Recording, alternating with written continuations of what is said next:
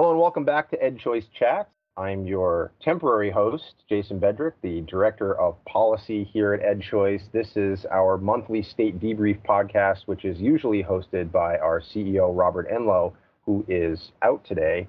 So I'm joined just by my colleague, Jordan Zachary, who's one of our Directors of State Relations. And we are finally at the end of the legislative session for the year. So there may still be some special sessions that pop up from time to time, but finally, all of the legislative sessions are done.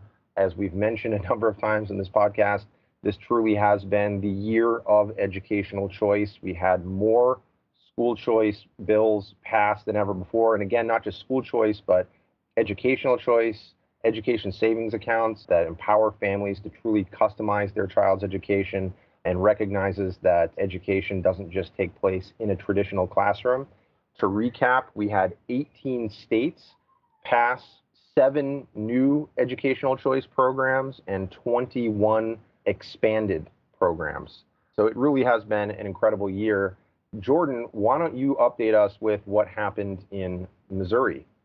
Sure. So this month in Missouri, it was signed into law Missouri Empowerment Scholarship Accounts. Now, these are tax credit funded ESAs, and this is the first school choice program in the state's history. So that is a wonderful accomplishment.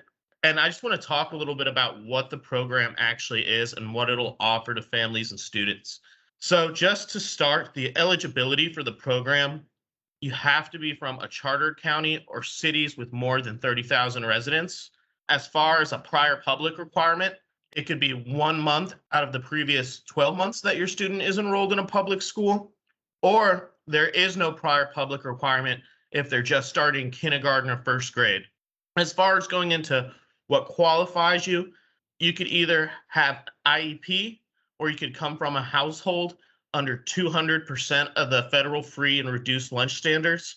So I give you some context, that is around 98,000 for a family of 4 and this is given in priority status. And then additionally, I want to talk about some of the parameters of the program. So, with the program, it's currently sitting at a $25 million cap. But one thing that is good about this is that it can be adjusted for inflation. One good thing also is that the credit value for donors is 100%. For the specific amount of the scholarship, you're looking at about $6,300, and that equates to 52% of the per pupil funding spent by the public schools. We would like to see that improve, but that is actually pretty decent for a lot of other tax credit funded programs.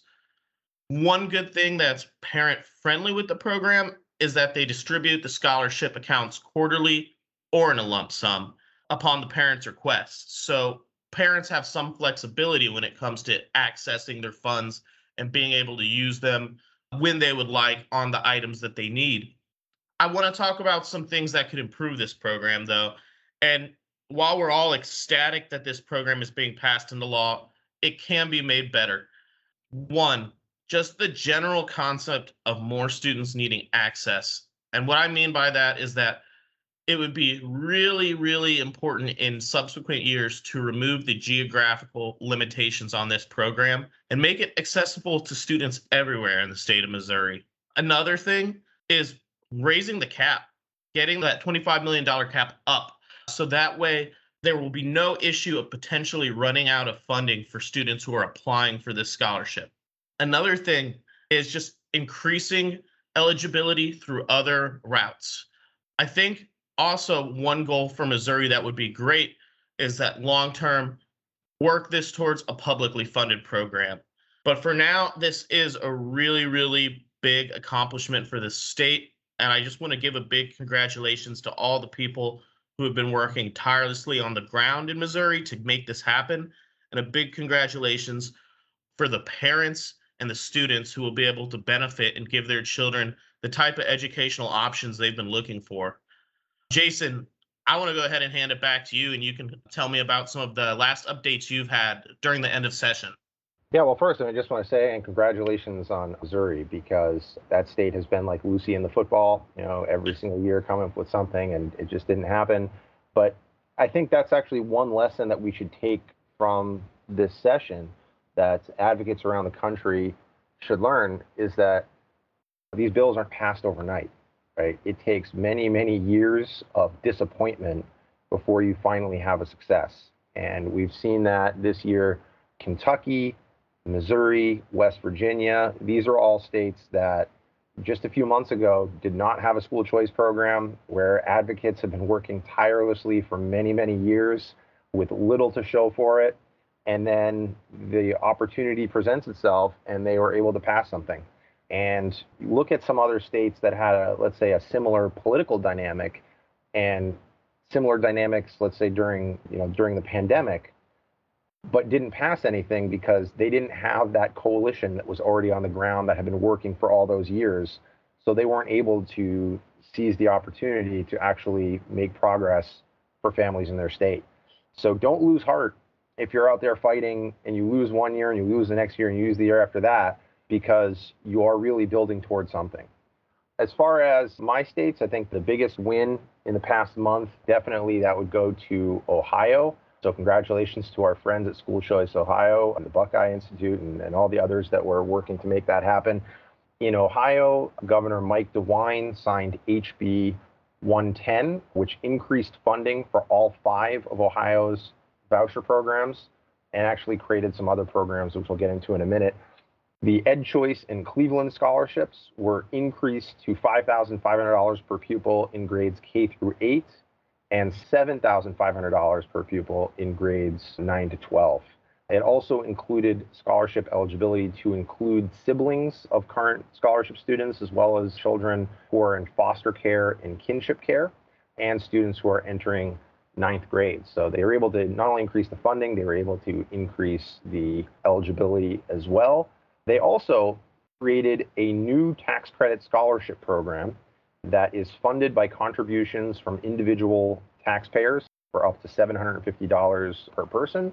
And anybody in the state is eligible for a tax credit scholarship from one of their scholarship granting organizations, although priority must be given to children from low income families. They also created a few other programs. There's now an individual tax credit for homeschooling expenses and also for students who are attending what are called non chartered private schools in the state of Ohio. Those are schools that aren't otherwise eligible to participate in the voucher program. They even created something there. They're called uh, they're calling ACE education savings accounts. These are not education savings accounts by Ed Choice's definition. You know, in order for it to be classified, and this is a been an ongoing discussion both internally and with a bunch of our national and state partners. You know, what is the platonic ideal of an education savings account? For us, basically, it has to tap into the public funding that is otherwise allocated per pupil for K 12 education. And it has to do two things. One, there actually has to be an account that allows families to save the money from year to year. That makes it a savings account, right? And two, it has to be used for a wide variety of purposes not just private school tuition.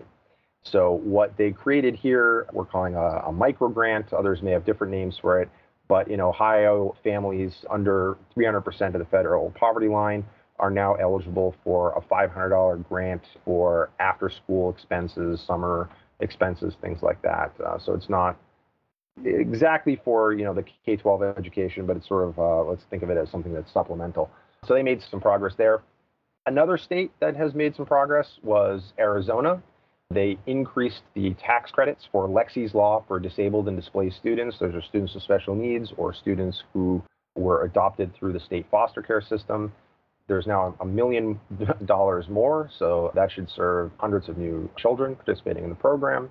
And very importantly, Arizona did not get an expansion to their ESA this year, but they did get a number of very important technical modifications to the program that is going to make it much easier for families to participate in the program. So, for example, instead of having to wait 100 days in a district school before being eligible to get an ESA, which means that's more than one semester. It's one semester and then into the next semester. So, you know, essentially two years. But with the new law, they cut it down to 45 days. So that's just in, in one single year. So that's very useful for our families.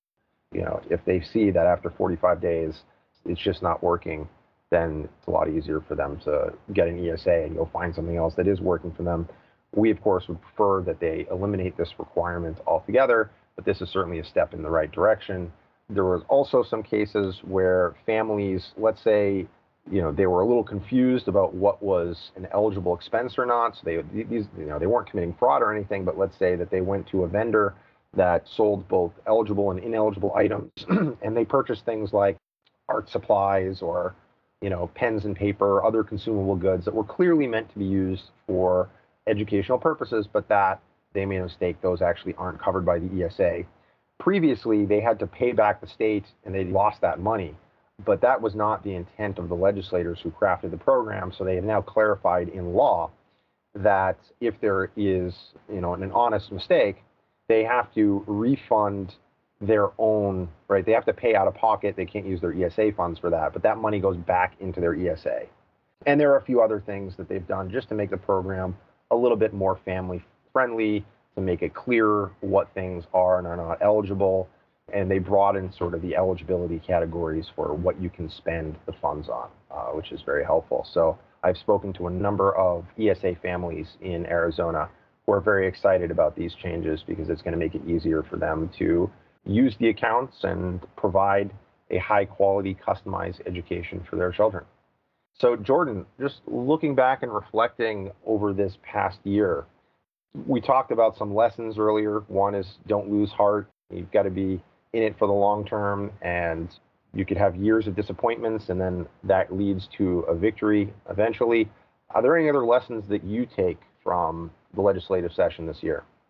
Yeah, the big thing, and, and you covered it a little bit, is just the power of a strong coalition, the power of having parent advocates ready to roll. And like you said, when you look at this year, it was these states that had been building that foundation for several years that were ready to strike when an opportunity came. And that's the biggest thing that I'm taking forward going into the following years maybe every year is not going to be like this year. Maybe we won't see an abundance of programs being passed, an abundance of expansions, but we can constantly build. We can constantly move ourselves in the right direction. And I was just so impressed about how our local partners stepped up to the table and it showed that they've been prepared. And then also in some of the states I've worked in, I, I think about New Hampshire as one of them where there's just parents speaking out, having a voice.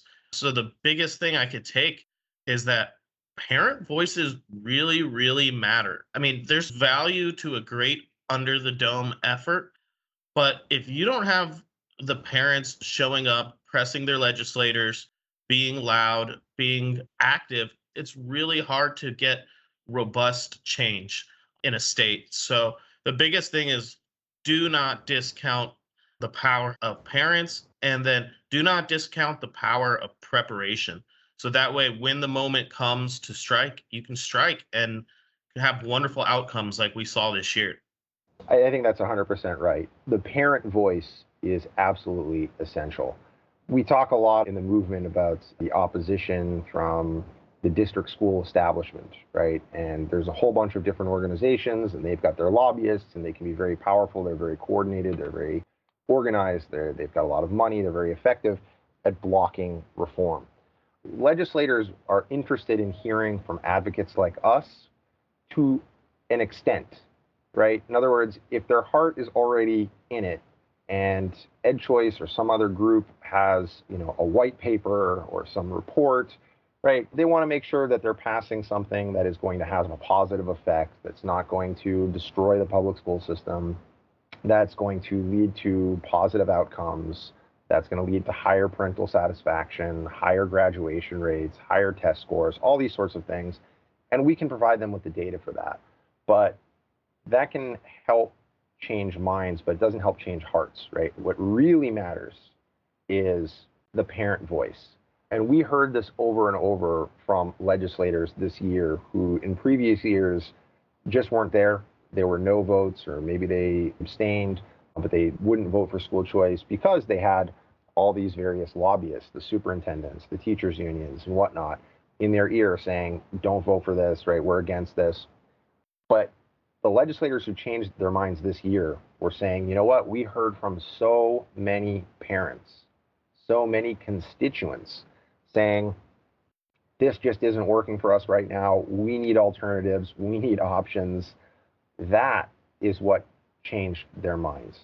Really, what's what changed their hearts was hearing from the parents. The parent voice is absolutely essential. So I think that's got to be one of the one of the main takeaways that we as a movement should have from this legislative session.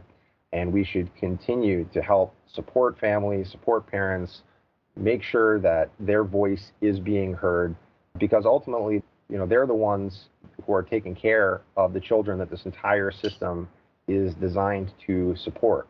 So they have to be a key, even the key element here.